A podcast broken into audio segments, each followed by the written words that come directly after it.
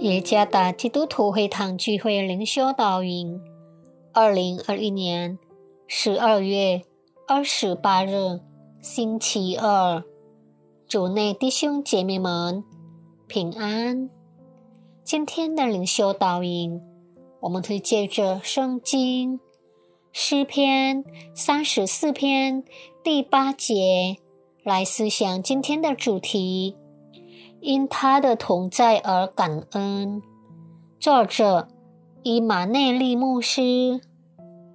诗篇三十四篇第八节：你们要尝尝主恩的滋味，便知道他是美善，投靠他的人有福了。在这一生中，我们每个人都曾经尝到并感受到上帝的美善。如果我们到目前为止状况良好，健康而不缺乏任何东西，这都是上帝的恩典，是应当感谢的。上帝的帮助发生在我们生活的各个方面，无论那是祝福或从疾病中得医治，全都是上帝的恩典。上帝所显明最大的美善，就是为了拯救人类而在十字架上牺牲自己。没有什么能比得上上帝的美善，因此我们每天都必须感谢上帝所赐给我们的美善，永远不要埋怨我们所经历的情况，因为当我们能够感恩时，我们将能够在生活中看到上帝的美善。诗篇三十四篇第九节记载：你们要尝尝主恩的滋味，便知道他是美善。这意味着上帝的美善包括他存在的美好和友善，以及他恩典中的怜悯和关怀。